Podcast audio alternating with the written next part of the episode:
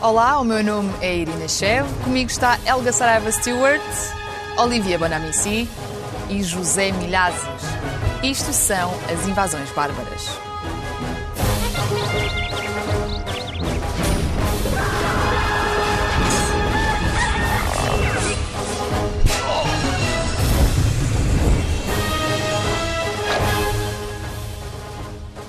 Sejam bem-vindos ao nono episódio da segunda temporada do Invasões Bárbaras, que agora também está em podcast. Está quase a terminar o período de resposta aos censos, as operações estatísticas de grande escala que servem para se fazer um retrato geral do país. Este ano os censos ficaram marcados, entre várias outras coisas, por uma alegada fuga de dados de grandes proporções para os Estados Unidos e talvez para outros países. Em causa está a colaboração do Instituto Nacional de Estatística com a empresa americana Cloudflare, que fazia a gestão dos dados dos censos até meados desta semana, já que com esta polémica o contrato acabou por ficar suspenso. Zé, começo por ti. Apesar desta suspensão ter sido posta em, em andamento, da tua perspectiva a confiança já foi quebrada, é isso? Claro, é lógico. Numa coisa tão séria, ou a meio de uma coisa tão séria, acontecer uma barraca deste tipo, que isto é mesmo. Quer dizer, isto trata-se de um censo onde as pessoas dão dados, dão todos os seus dados, e mais alguns. E depois vem uma Comissão Nacional de Proteção de Dados, que em vez de ter começado a trabalhar antes do censo, começa só a trabalhar a meio do censo quando está a ser, a, digamos, quando começam a aparecer críticas de que os dados podem estar a fugir para os Estados Unidos e outros países. Portanto, achas que eles deviam ter feito também um melhor trabalho de casa? Claro, é lógico. E o Instituto Nacional de Estatística, eu não sei quem são as pessoas que tomam este tipo de decisões. Estão a brincar com as pessoas. Isto aqui, isto aqui... Ele já dizer... está enervado desde o início. Já... começa bem, começa está, bem. Está, está, está em forma. Mas deixa o Zé expressar a indignação. Olivia, Olivia, eu, eu preenchi, eu preenchi, a minha mulher preencheu hum. o censo hum. é, e esses dados foram antes da interrupção da passagem, lá seja para onde for, do, do, dos dados. Quer dizer, pá, a mim, eles não devem descobrir grande coisa em relação a mim.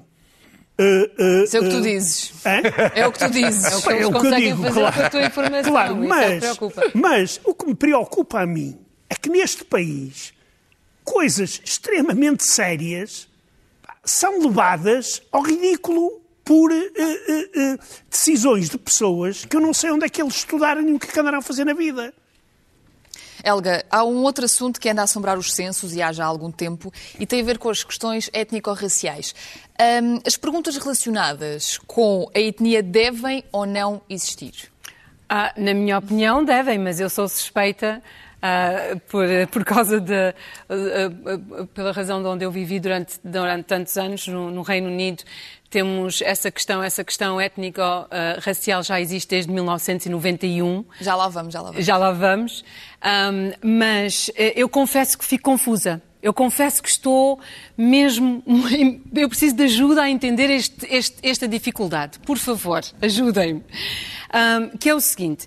Um, Francisco Lima, do I N E, diz que é preciso um debate público uh, para saber se esta questão entra no censo ou não. Tudo bem. Não houve um debate, um debate feito pelo grupo que foi criado pelo governo para, para este efeito. O, esse grupo votou. Votou, a maioria disse sim, vamos colocar, e o I N E não colocou. Pronto. Uh, um, depois há aquela, há aquela... Eu estive a ler acerca de uh, este... Porque para mim é uma solução muito, muito fácil. Mesmo, simples, é tão simples que dá dor de cabeça. Façam a pergunta facultativa. Mas aparentemente isto é um não...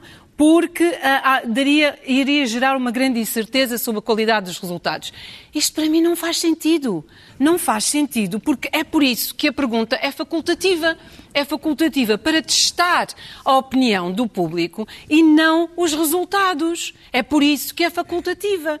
Pronto, eu, eu não estou a conseguir entender. É depois também preciso um inquérito. Ok, este é o caminho que vamos tomar, é fazer um inquérito. Quando é que este inquérito vem? Estão-me a dizer que é assim tão difícil fazer um inquérito. A forma como eu estou a ler isto é como se fosse a coisa mais difícil de organizar, um inquérito. E depois, por último, dizem que sim, ok, este censo não é a forma mais apropriada de recolher estes dados. Ajudem-me, por favor. Porquê é que lá está a questão da religião?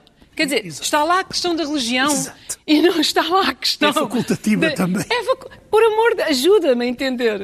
Ainda faltam os satanistas. Olivia, como tu já viste, a Helga também está muito indignada logo no início do programa, portanto vou, vou chutar a bola para ti. Para a primeira vez você é a pessoa mais calma. Não, claro que não. Espera, claro como é que isso corre. Vamos, um, vamos. Olha, tudo isto tem a ver com uma questão de mentalidade, de, do teu ponto de vista, é isso? Sim, porque, afinal, uma coisa que é muito curiosa em Portugal, e já teu país, que é, sobre o censo, é a primeira vez que o André Ventura e o S O S Racismo estão de acordo, que é algo extraordinário. O S O S Racismo quer questões sobre as etnias e o André Ventura também quer. É extraordinário, primeira vez. Bom, mas temos que ver para que, afinal, servem os dados. E, no caso da Inglaterra e dos Estados Unidos, que são duas das exceções, dos países que mais conhecemos, não é? Eles fazem isto com uma ideia, que é a discriminação positiva. Bom, a discriminação positiva ela é proibida na Inglaterra, mas é, eles chamam de positive action, mas pronto, é uma espécie de discriminação positiva maquilhada. maquilhada. Mas é o top, disfarçado. Em Portugal, disfarçado, desculpa, mas em Portugal, o que, é que, que, que eu vejo, é que as pessoas na mentalidade não gostam desta ideia. Eu acho que na Inglaterra faz parte da mentalidade dos ingleses, e também dos americanos, que eles consideram que isto é importante para haver uma maior representação de minorias, que é uma espécie de, de, de, sim, de, de positive action, de, de discriminação positiva. E vou dar um exemplo. A B B C, que eu acho esta ideia brilhante, eu acho, mas isto é a minha opinião. A B B C, por exemplo, na Inglaterra, diz, ok, há quinze por cento de, de B A M Ss, ou seja, de, de, de minorias étnicas, temos que ter quinze por cento de minorias à televisão. Bem, mas eu não quero imaginar em Portugal a polémica que seria se a S I C, ou outro canal, disser, olha, há vinte por cento de negros e temos que ter vinte por cento de negros. Seria terrível. Tem a ver com uma mentalidade. Que tu achas que Portugal ainda não está... Do debate, sim. Seria uma questão de debate. E isto é super interessante ver as diferentes mentalidades. Zé, olha, um, e para que é que servem os censos, afinal, do teu exato ponto de vista? Olha, há uma tendo coisa, em conta esta conversa toda. Há uma coisa, desta vez, até eu estou de acordo com o Mamadou Bá. Até eu. Até eu. O Mamadou Bá diz, e com toda a razão, para mim é uma frustração e perplexidade a forma como foi anunciado. Não acredito que haja um outro mecanismo melhor do que os censos para aferir as desigualdades étnico-raciais e encontrar as políticas concretas com o, com o fator racial. Ou seja, nós não sabemos com quem estamos a viver, nós não podemos resolver nada. Concordo. Fala-se dos ciganos, mas ninguém sabe quantos ciganos há em Portugal. Concordo plenamente contigo. Quer dizer, e depois tens o chefe da, da estatística, o Francisco Lima, uhum, que deve ser um grande cérebro, pelos vistos, que diz o seguinte: operação censitária é um recenseamento da população e não uma ferramenta para a sua classificação. Ah, uhum. Por amor de Deus, quer dizer, gasta-se tanto dinheiro e tantos meios num censo e depois foi o que a Helga disse. Ah, fazem a questão da religião. Ah, metem lá a, a, a, a, como alternativa, o que eu acho que é mau, porque a, quando é alternativa não responde toda a gente, responde quem quer. E vamos lá saber, depois eles vão ver quantos, quantas pessoas são e podem e tal, mais ou menos, apreciar. Agora, porque é que se tem medo ou se tem vergonha, o politicamente correto, eu estou farto dele, já não aguento mais, de se falar as coisas como devem ser para se resolver os problemas. Sim, mas, por exemplo, as comunidades ciganas, os representantes das comunidades ciganas estão, de facto, contra essa questão nos censos. Helga, achas que, ao não se colocarem este tipo de questões nestes inquéritos, tira-se a liberdade das pessoas de poderem pronunciar? Eu acho que é, que é, que é óbvio. Um, uma coisa que é engraçada é que, no, no caso do Reino Unido, uh, esta questão foi muito bem... Um, abraçada, foi muito bem... Recebida. A, a, obrigado, recebida, acolhida, recebida. E, porque n- não é só a pergunta em si, é a forma como se pergunta. Porque há efetivamente aqui, do, um, é uma faca de dois bicos, não é? Um, isto pode ser visto de uma forma negativa e que estou a dizer, será que me vão discriminar? Ou, efetivamente, esta questão ajuda a criar a política social e a criar mais coesão social. Um, não vou tão a, ao, ao, ao longe de dizer que, uh, que se cria a discriminação, a discriminação positiva. Uh, eu acho que, quando eu olho para o caso do Reino Unido, pensa-se mais acerca de coesão social, acerca de se verem certas minorias representadas, os serviços representados uh, e, e políticas a nível social, de emprego, de acessibilidade, um, que seja mais refletivo da, da, da sociedade em que se vive. E, e, e vejam, o Reino Unido é um caso muito bicudo. Sim, mas, muito, olha, muito olha, bicudo. Tu dizes que eu não gosto disto, mas desculpa interromper, mas é assim, o sistema inglês, para mim, onde está ótimo, que é quem posta... Quem pode estar realmente a favor da discriminação positiva? Claro, cada um que tem que ir para o mérito. Estamos de acordo, eu acho que toda a gente... Tu não podes estar ali porque tu és negro. As cotas. Não podes. Não, isto é lamentável. Contra as cotas. Mas a partir do momento em que não há esta possibilidade, quando tu não tens os mesmos direitos, tem que haver medidas. O, o, a, a, e é por isso que a B B C, quando faz igualdade... isto, está, acho ótimo. Sim. Acho ótimo. Uh, uh, não, é, é fantástico. É, é, eu eu uh, uh, adoro a ideia. E, e vejam, uh, eu acho que temos aqui, um, temos aqui uma imagem do, da quantidade de países que, na verdade, têm o censo, têm esta questão no censo. Podemos ver aqui a vermelho, vocês conseguem ver, peço perdão quem está em podcast, uh, mas há uma quantidade enorme de países que têm esta questão no censo. Portugal, infelizmente, não o tem. Um, mas vê, não, não é só acerca de uh, discriminação positiva. Vê, há certos serviços uh, no, no, na, no serviço de saúde, nas escolas, uh, a nível de aprendizagem, segurança social, uh, todo, todos estes assuntos são extremamente relevantes para, e é preciso representar, mostrar representado a variedade de... de para se poderem para, implementar políticas na... de acordo com, com a população que existe no país. Olivia, queres falar-nos sobre o caso americano? Sim, porque o caso americano, tal e qual como o caso inglês, dá-nos uh, umas, umas ferramentas que eu acho extraordinário. Para, por causa dos estudos, como isto concordamos todos, que é, temos que saber onde é que as minorias vivem, como é que elas vivem. Isto é super importante para saber com quem estamos a viver. Não? E há uh, dois casos dos Estados Unidos que eu acho interessante, que é o caso de, dos negros que representam Um, no último censo, um, à volta de quinze por cento da população americana. Uhum. Ora, na prisão, eles são trinta por cento. Ok? O dobro. trinta por cento, os negros. Uhum. Bom, ora, este, este número, lá está, ele é importante. Mas não é importante para o histerismo. Não é importante para... Tipo, mas ele é importante, este número. Claro que depois há pessoas que vão usar este número em função da sua ideologia. Certo? Mas temos que saber, e sim, é verdade que os negros, treze por cento da população americana, mas trinta por cento da população prisional. Mas há outro número, no contrário, que é a Louisiana, que é, vê-se que os negros, na Louisiana, morrem muito mais do Covid, eles representam na Louisiana trinta por cento do, da população, mas eles, são, eles representam setenta por cento dos mortos. Uhum. Ora, este instrumento de medida, esta ferramenta, ela é super importante. E a Inglaterra, na pandemia, também usa isto.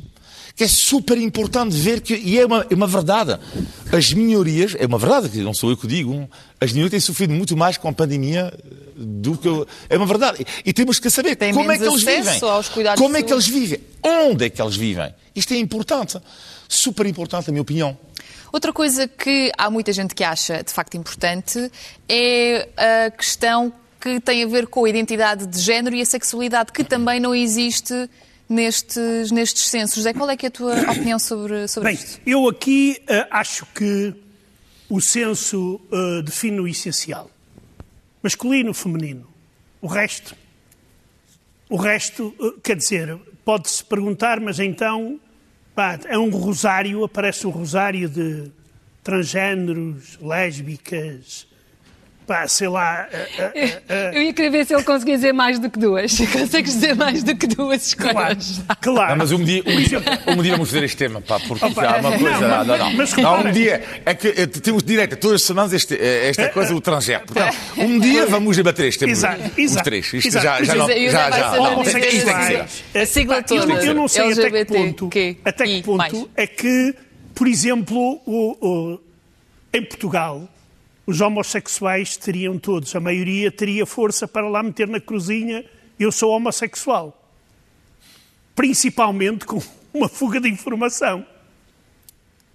Ou eu sou lésbica. Ou seja, voltamos outra vez à questão das mentalidades, que o país não está pronto ainda para esse tipo de não, questões. Não está pronto porque nós temos um Estado e um governo que, quando organiza este tipo de coisas, não sei em que é que eles estão a pensar, mas criam um clima de desconfiança. Isto foi, foi a mesma coisa quando foi da vacinação. Enquanto não puseram lá um militar, um almirante, a tratar daquilo, aquilo parecia uma quantidade de doidos ali com as vacinas. Hum.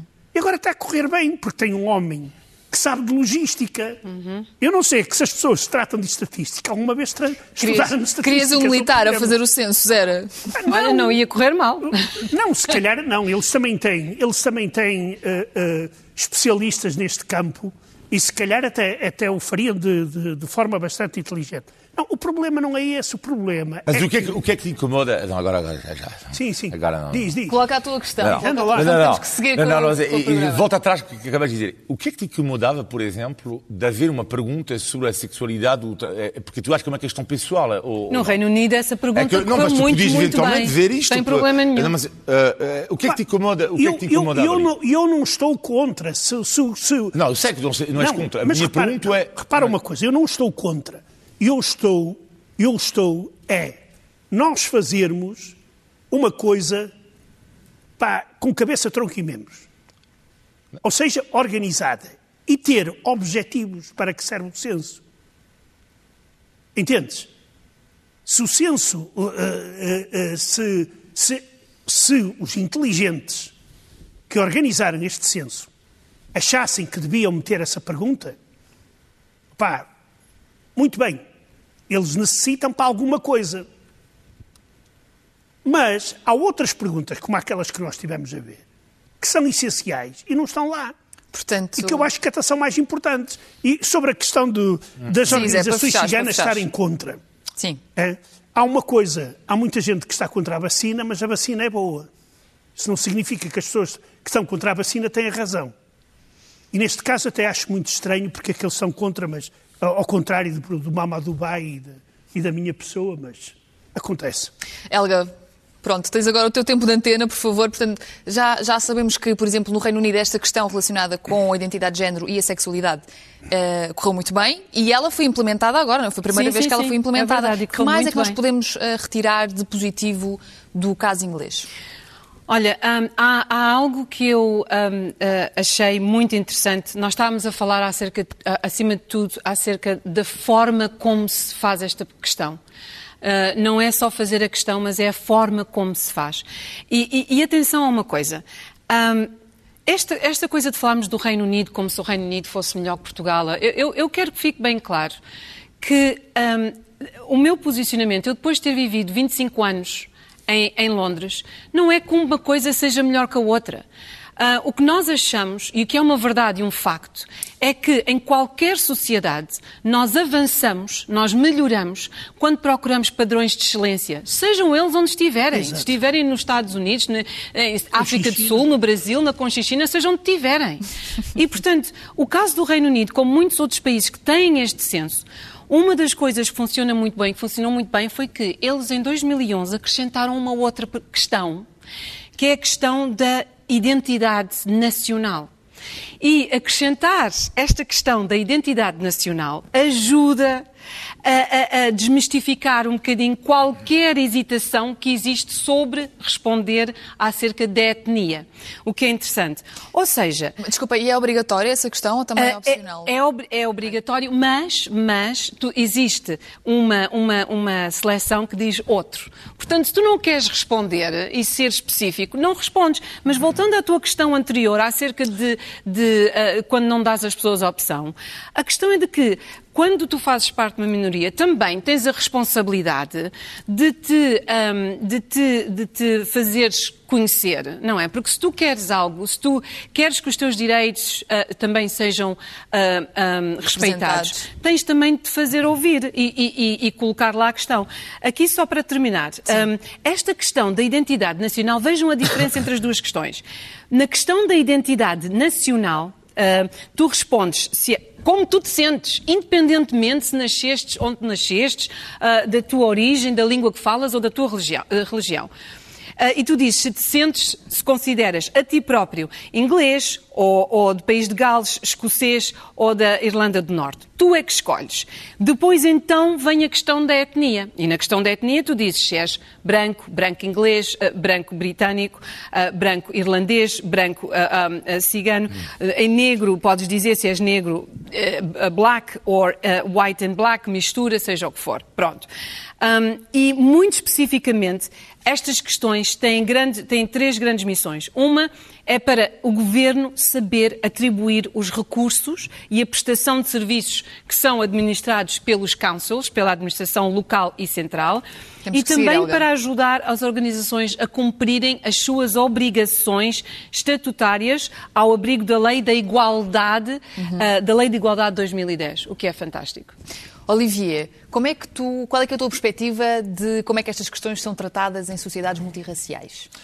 Não, o que eu acho é que eu defini há pouco, eu falei há pouco das vantagens que eu acho que tem um sistema inglês que é americano. Mas para mim há, há uma desvantagem. Portanto, uma vantagem, falei disto, uhum. porque permite ver as minorias como é que vivem, mas é uma grande desvantagem. Qual é? É um modelo que eu não gosto na Inglaterra e nos Estados Unidos, que é o modelo das comunidades.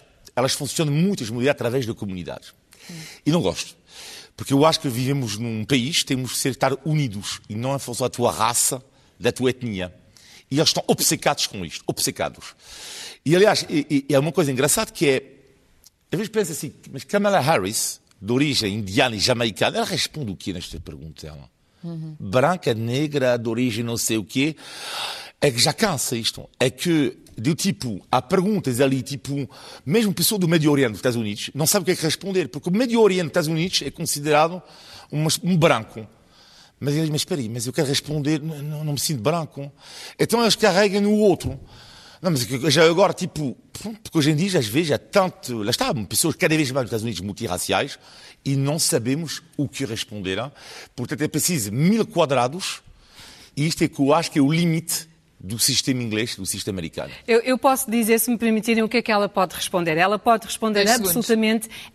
A, a, a, a opção chama-se Any Other Mixed Multiple Ethnic Background. É isso. Mas isto no Reino Unido, não é? Sim. Sim, ok, se a Kamala Harris estivesse no Reino Unido... Já, já, já é loucura, tu já viste? É, é uma espécie de misto, mixed... Exato. Sim, mas, mas por isso é que cada um de nós estamos quase misto. É, mas se tu pensas bem...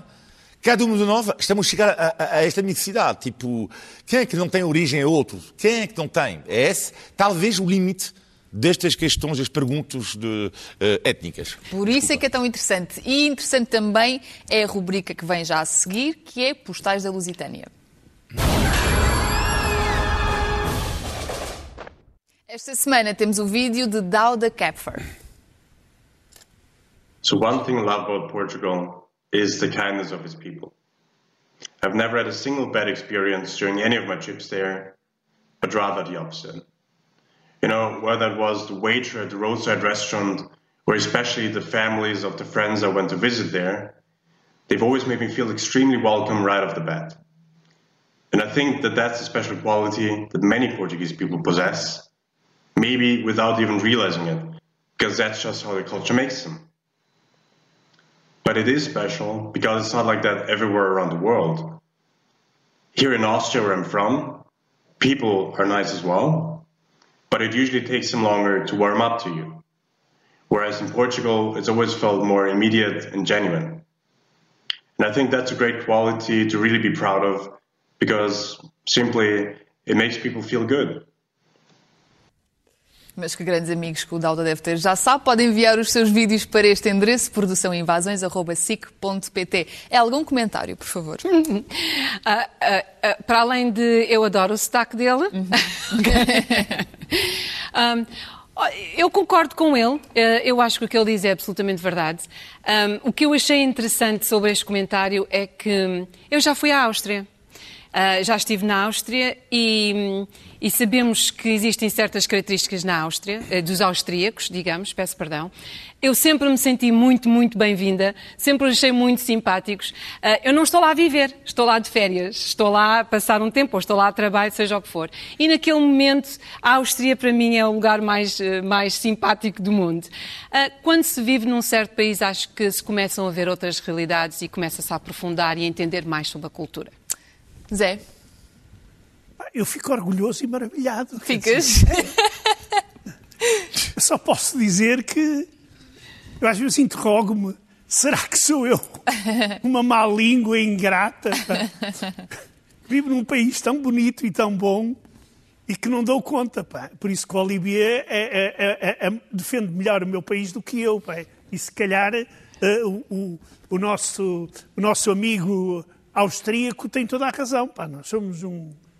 Olha, se calhar até foi por isso que o Instituto Nacional de Estatística não meteu a questão étnica no, no, no, uh, no censo, porque ela já está resolvida. Ora, Olivier. Então, Dauda, uh, para já, mais uma pessoa com quem temos que beber um copo um dia, já são, já são cinquenta.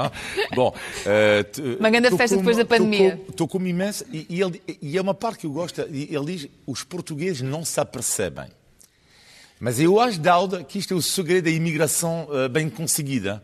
Que eu acho que uma imigração bem conseguida é quando tu, imigrante, que tu, Dauda, como eu, imigrante, aqui, é quando nós sabemos coisas, temos uns segredos que os próprios portugueses não sabem sobre o país deles. Exato. Não, a sério. Tipo, ou seja, tu vês uma coisa bonita, quantas vezes me acontece isso? Dizer, uau! E os meus amigos tugas dizem assim... Não reparam. Não tinha topado, não tinha reparado. Eu acho que isto é imigração bem conseguida. Às vezes temos que parar para olhar como deve ser para as coisas. Bem dito. Vamos seguir com o nosso programa. Há cerca de uma semana soubemos que Anthony Hopkins ganhou o Oscar de melhor ator pelo papel que desempenhou no filme O Pai, de Florian Zeller, o, Zeller, o que nos fez refletir sobre o papel dos séniores na sociedade e na vida do país, sobre como é que o Estado olha para esta questão e ainda para o idaísmo ou o preconceito contra as pessoas idosas. É sobre isto que seguimos a conversa e, Olivia, começo por ti. Há um tópico que tu já trouxeste algumas vezes aqui para o Invasões e eu gostava que tu desenvolvesses mais um bocadinho, que é o da infantilização dos velhos. Mas possível, mas por acaso eu, eu fiz uma crónica recentemente na, na Rádio Renascença sobre isso. Uh, que era, o, durante, mas fiz uma crónica mesmo recentemente, hein, super recentemente, porque há um velho no meu bairro uh, que me diz, Olivier, não estou a perceber, desde a pandemia as pessoas falam mais alto comigo. Eu porque, não estou a perceber, falam mais alto. Mas falam mais alto com ele, tipo, sou, senhora. Mas eu não, não sou surdo. Pronto, não sou surdo. E porquê? Não, porque há o processo de infantilização. Desde a pandemia, eu acho que aumentou claramente. Okay. Já existia antes, mas aumenta sempre. Está a aumentar. Porquê? Porque as pessoas que acham, muitas vezes, que os velhos, um, só servem para fazer bolos para os netos. Uau. E para contar histórias aos netos. Mas para já, tu podes ser um grande, uma grande pessoa e não ter pachorra para contar histórias aos teus netos. E um velho não se resume, ou um idoso, desculpa, um idoso, não se resume a contar histórias aos netos. Para já, podes não ter netos. E não faz o ti uma pessoa má. E depois podes não gostar de contar, de contar histórias aos teus netos. Tens o direito disto. E depois a questão de sexualidade. Isto é interessante. Falam-nos sobre a questão isso. De sexualidade. Sim, claro, porque quando falamos da infantilização, muitas vezes esquecemos uma coisa. É que as pessoas mais velhas também uh, têm uma sexualidade. E tem-se falado muito ultimamente disto. Sim. Da sexualidade dos mais velhos. E há uma campanha magnífica na, na, na Inglaterra, aliás, estou a dizer demasiado bem da Inglaterra, eu vou ter que corrigir isto, uh, uh, que é uma O N G britânica, que é um Rankin, um fotógrafo de moda, para mim diz tudo. Olha, descreve, por favor, sobre... a fotografia para quem nos está a ouvir em podcast. Como? Descreve a fotografia para quem nos ouve bah, em podcast. É uma coisa que eu gostaria... Pronto, é um homem que eu gostaria de ser assim, aos setenta anos de idade, a beijar a sua mulher de setenta anos de idade. E gostaria que, que esta pandemia pudesse mudar um pouco o nosso olhar sobre as pessoas mais velhas que não servem apenas para fazer bolos e contar as histórias aos netos. Uhum. Yeah. Zé, para viver mais tempo e melhor, há que preparar a velhice de antemão. É este o teu ponto de vista, não é? Claro, porque nós estamos perante um paradoxo, que é A medicina permite-nos viver muito mais e cada vez mais. Hoje, viver até aos oitenta anos é uma coisa absolutamente normal. Mas, por outro lado, se a medicina nos permite isso, nós temos um Estado e instituições que, a partir de determinada idade, nos vão fazer a vida negra. Transformam a vida dos, da maioria dos idosos num inferno. E particularmente em Portugal. Porque as reformas são miseráveis, porque os velhos, muitos deles, têm falta de habitação condigna, porque têm muitas doenças, e às vezes isso também influi. E depois, ah, e depois aqui há uma coisa muito importante nas pessoas anteriores à minha geração, por exemplo, da geração da minha mãe, que é a iliteracia. Uhum. A esmagadora maioria não sabia ler nem escrever. E pouco se pode, digamos... Agora, em relação às gerações que vêm depois, nós temos que pensar que elas podem ser aproveitadas. Por exemplo, nós temos as, as, as universidades séniores, que eu aplaudo uh, uh, de toda a forma. Ah, mas nós devíamos, por exemplo, utilizar, como por exemplo nos países nórdicos utilizam, a internet e, por exemplo, os transportes públicos gratuitos. Helga, há aqui uma coisa que eu gostava muito que tu nos uh, desenvolvesse um pouco, que é a questão da representação das pessoas mais velhas. Há, existe uma má representação dos séniores na sociedade portuguesa? É isto que tu achas? Olha, eu, eu tive que olhar para este tópico, eu tive que analisar este tópico e falar com amigas e colegas, e obrigado, vocês sabem quem são, uh, que trabalham na indústria, um, na indústria da assistência social e trabalhar com séniores. E obrigado já agora por me ensinarem o termo correto uh, de, de, desta geração, que é pessoas maiores, ou pessoa maior, ou adulto maior, ou ancião. Obrigado por, por me esclarecerem. Um, e eu, eu confesso que nem sequer tinha ideia, a minha ingenuidade, que Portugal tinha uma, uma sociedade assim tão envelhecida. Nós, somos, nós estamos dentro dos top cinco países uh, do mundo com, com, com a população mais envelhecida. E envelhecida uh, e mal representada, é isso? E, e, e representada de uma forma muito... Uh, de, o que eu vim a descobrir através de pessoas que trabalham na indústria e que têm o poder de conhecimento é que, infelizmente, existe uma representação de, da velhice que é muito negativa e começa muito cedo na nossa sociedade, desde criança. Há mensagens que nós passamos, às vezes sem nos aperceberem, que passam Uh, sem nos aperceber, sem se aperceberem, uh, que, que, que, que uh, adicionam estigma uhum. à velhice. E que não deve ser assim. Por exemplo, a tua, a tua imagem que tu mostraste, Olivier, uh, nós cá em Portugal temos uma, uma pintora, Maria Saruia, e as velhas bonitonas. Ela é fantástica. Vejam, por favor, as imagens uh, que ela tem, que ela faz, e que são lindas, lindas, lindas, lindas de morrer. Um, Outra coisa que eu queria dizer, um, estas mensagens, eu vim a saber, por exemplo, que nós temos ditados. Irina, ditados como? Diz-me se isto, se isto já ouviste. De velho se torna a menino. Nunca ouvi isso na vida. De, de, de velho se torna a menino. Outra, burro velho não aprende línguas. Sim. Há, há, há, há, é este tipo de mensagens eu que se passam. Eu conheço alguns.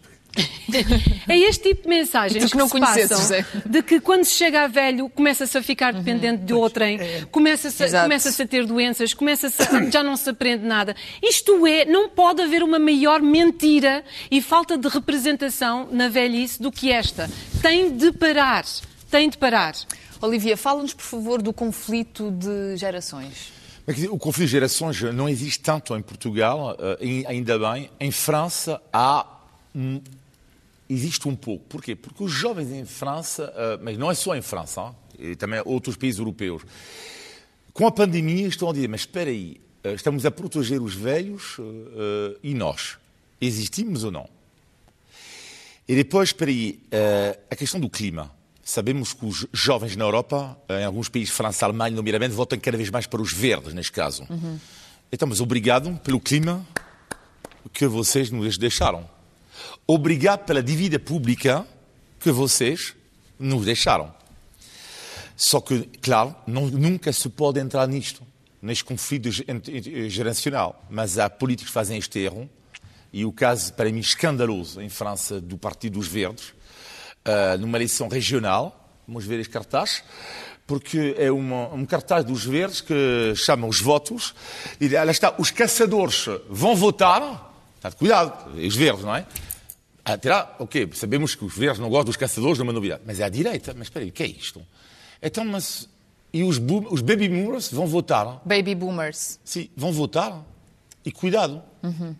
Ou seja, como se os velhos, os velhos, os baby boomers serão entre cinquenta e cinco e setenta e cinco anos, como se eles não ligassem ao clima. Uhum. Portanto, os verdes caíram, lá, as cartazes caem no erro de haver eventualmente um conflito entre gerações. E ninguém levantou essa questão? Claro, ele retirou o cartaz, claro, claro, mas isto é o erro. É que os jovens têm razão, os idosos também, e sobretudo nunca se podem dar neste erro de haver este conflito entre gerações. Uh, Zé... Nós, em Portugal, temos muitos lares de idosos. A maior parte deles são ilegais. Porquê que, porquê que é assim? Porquê que a maior parte dos lares que nós temos são ilegais? Olha, porque voltamos sempre ao mesmo. Voltamos ao mesmo. É, Mamadou Bá. Um Estado... Mamadou Bá ou não? É? Mamadou Bá. Não, deixa-me... Não, não, não, não. Cozer, cada minuto é Mamadou Bá. Não, não, não. Portanto, não. Temos que saber se não, é Mamadou Bá ou não. Não, eu acho que o Mamadou Bá vai estar de acordo comigo.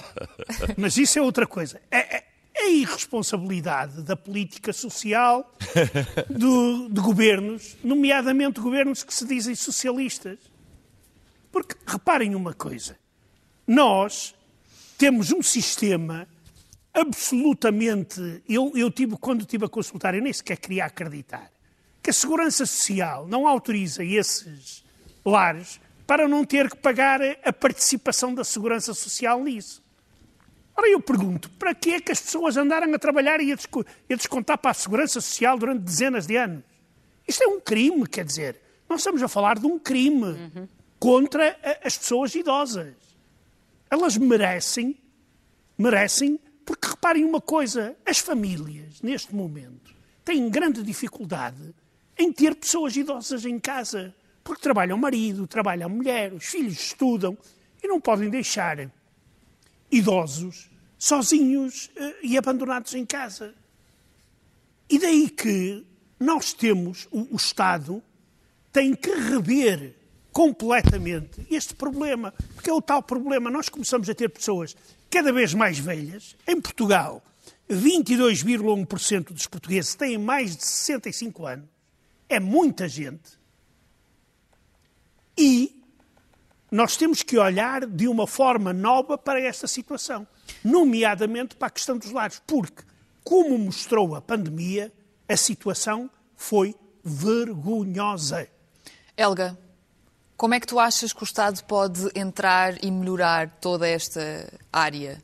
Uh, olha, eu, eu, eu, eu digo-te, esta semana este tema custou-me imenso. Um, porque, obviamente, uh, os meus pais uh, têm, já estão nos seus late sixties e setentas e são muito amados. Um, e não é o caso com todas as pessoas maiores. Um, e, e, infelizmente, uh, quando eu comecei a olhar um bocadinho para este tema, apercebi-me de que, tal como o Zé estava aqui a mencionar, que existe um, um grande disconnect, uma, um... Uh, falta de alinhamento e de supervisão, supervisão entre uh, os lares e as instituições cuja responsabilidade é proteger, proteger, manter seguros pessoas maiores e o que verdadeiramente acontece. Um, eu não sabia que só até pouco tempo para trabalhar nesta indústria tu podias ter um registro criminal. Eu não sabia, só agora há pouco tempo é que isto mudou. Uh, ou seja, isto so, uh, uh, uh, qualquer, tu podes fazer, ter a experiência, podes não ter experiência qualquer na indústria e podes estar a tomar conta de uma pessoa maior, vulnerável, vulnerável. Uh, portanto, a primeira coisa a fazer, na minha opinião, acho que é o Estado olhar muito seriamente para a formação.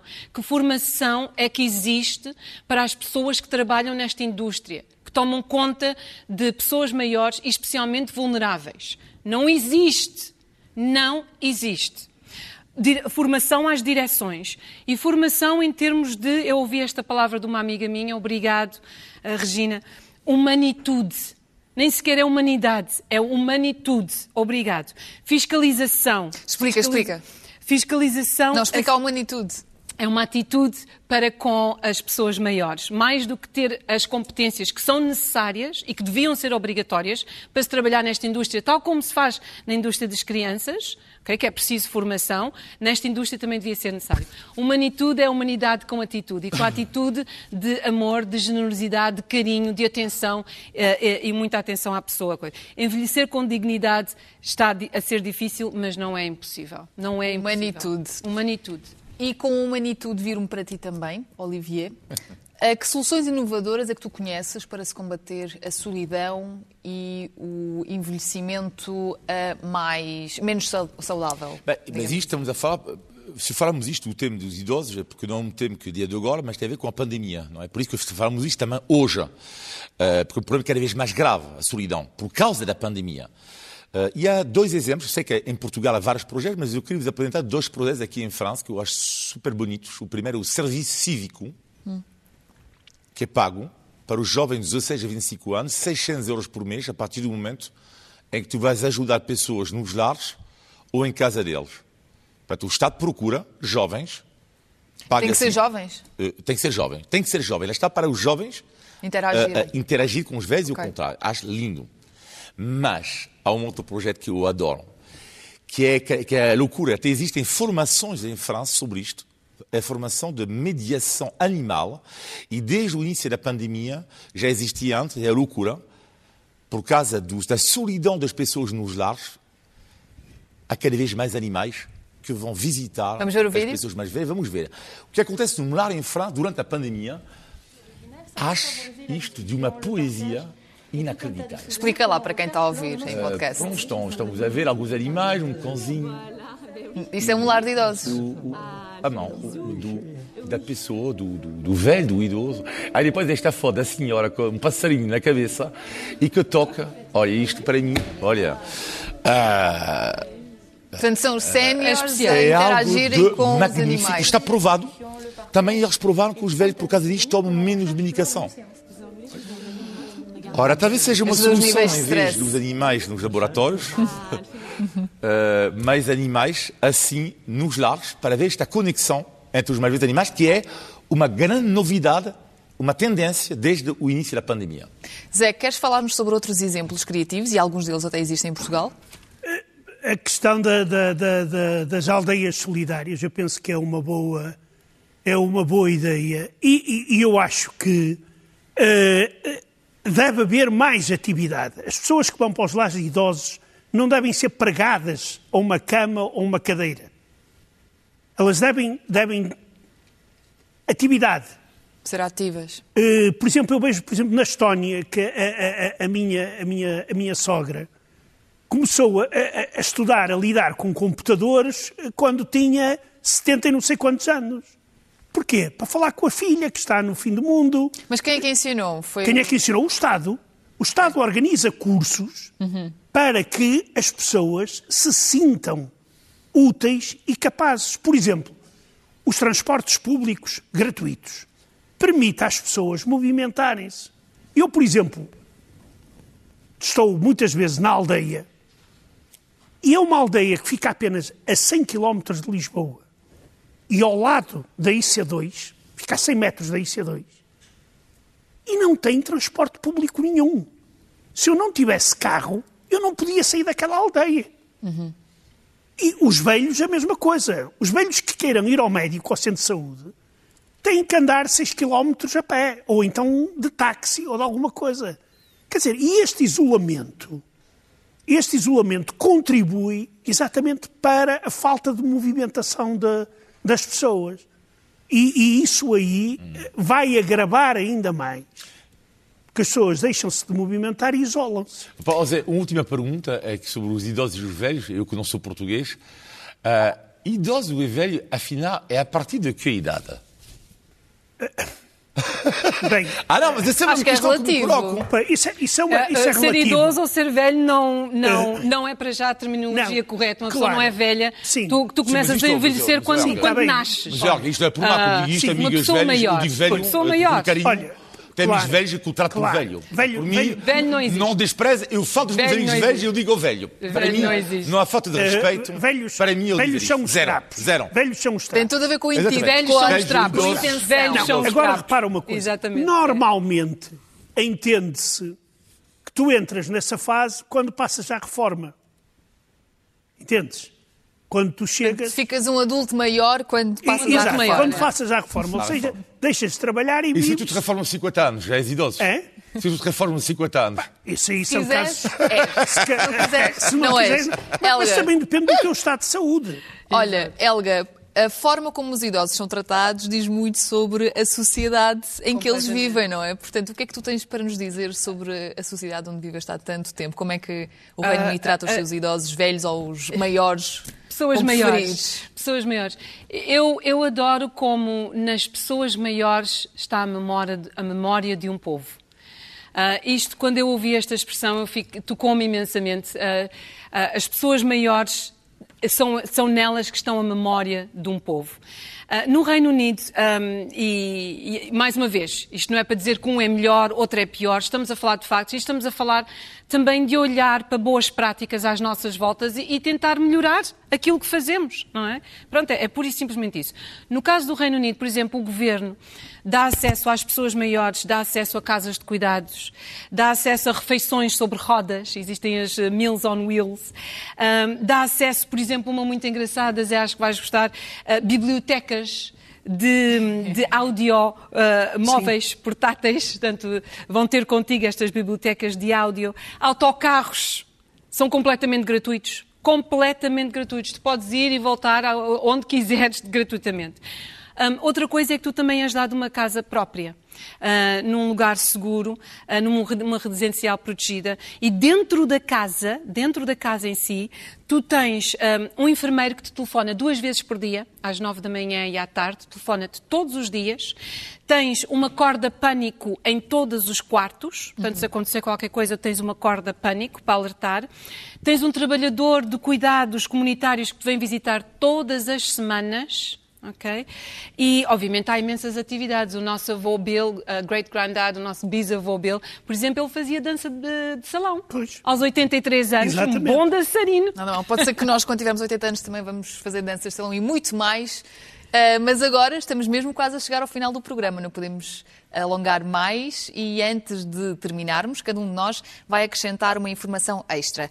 Começo eu por vos lembrar que esta semana fez trinta e cinco anos que se deu uma das mais terríveis catástrofes humanas. Na madrugada de vinte e seis de abril de mil novecentos e oitenta e seis, o reator número quatro da central nuclear de Chernobyl sofreu um acidente que vai demorar muitos milénios até ficar ultrapassado. Em tom de homenagem, deixo aqui uma sugestão, a sugestão de um filme alternativo sobre Chernobyl. Chama-se Innocent Saturday, ou Um Sábado Inocente, e pode ser encontrado no YouTube. Zé? Eu aproveito a oportunidade, eh, tenho que dar a mão à palmatória e aos meus amigos brasileiros, a que eu no último programa disse que a população do Brasil, que eram mais de cem milhões. E alguns brasileiros ficaram ofendidos, e com razão. E eu aqui vou, quero emendar irmãos brasileiros, Ferreira, Mariano e outros e outros e outros. Os brasileiros são muito mais. São cerca de duzentos e onze milhões. Por isso, estimados amigos, peço imensa desculpa pelo meu erro de geografia. É a câmara ou é o monitor? Porque já, já ralharam és comigo. És tu, és tu, és tu. É, é, é a câmara, é a câmara. É para ali. Sim, porque ralharam comigo na última semana. Colette ganhou esta semana o Oscar de curta documentário, vinte e cinco minutos, de pura humanidade, para não se esquecer. Colette é o nome de uma senhora francesa que decidiu aos noventa anos, está uma velha, eu digo já, velha. Maior. Ou idosa. Não, não, maior não vou dizer. Idosa. Prefiro a palavra idosa.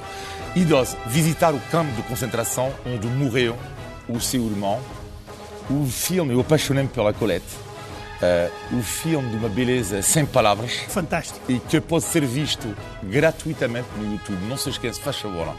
Colette mesmo. Vale a pena. Pois é, alguma vez assinou um contrato uh, para ser protegido sobre alguma coisa ou para aderir a algum tipo de serviço, só para depois ver que quando precisa uh, exatamente desse serviço ou dessa proteção, existe uma cláusula que, o, uh, que, que faz dessa sua situação uma exceção? Pois é, não mais. Dia vinte e nove de abril, o Estado, o Governo, assinou uma nova legislação que diz que as letras miudinhas vão para o ar. Uh, a partir de agora uh, existe um, uma, um, um mínimo de tamanho para as letras, dois vírgula cinco milímetros ou, ou fonte onze, e portanto uh, considere-se protegido e capaz de ler aquelas seçõezinhas que lhe garantem que o que está uh, a aderir uh, realmente funciona. Obrigada por ter estado connosco. Estes quatro invasores bárbaros regressam na próxima semana. Até lá!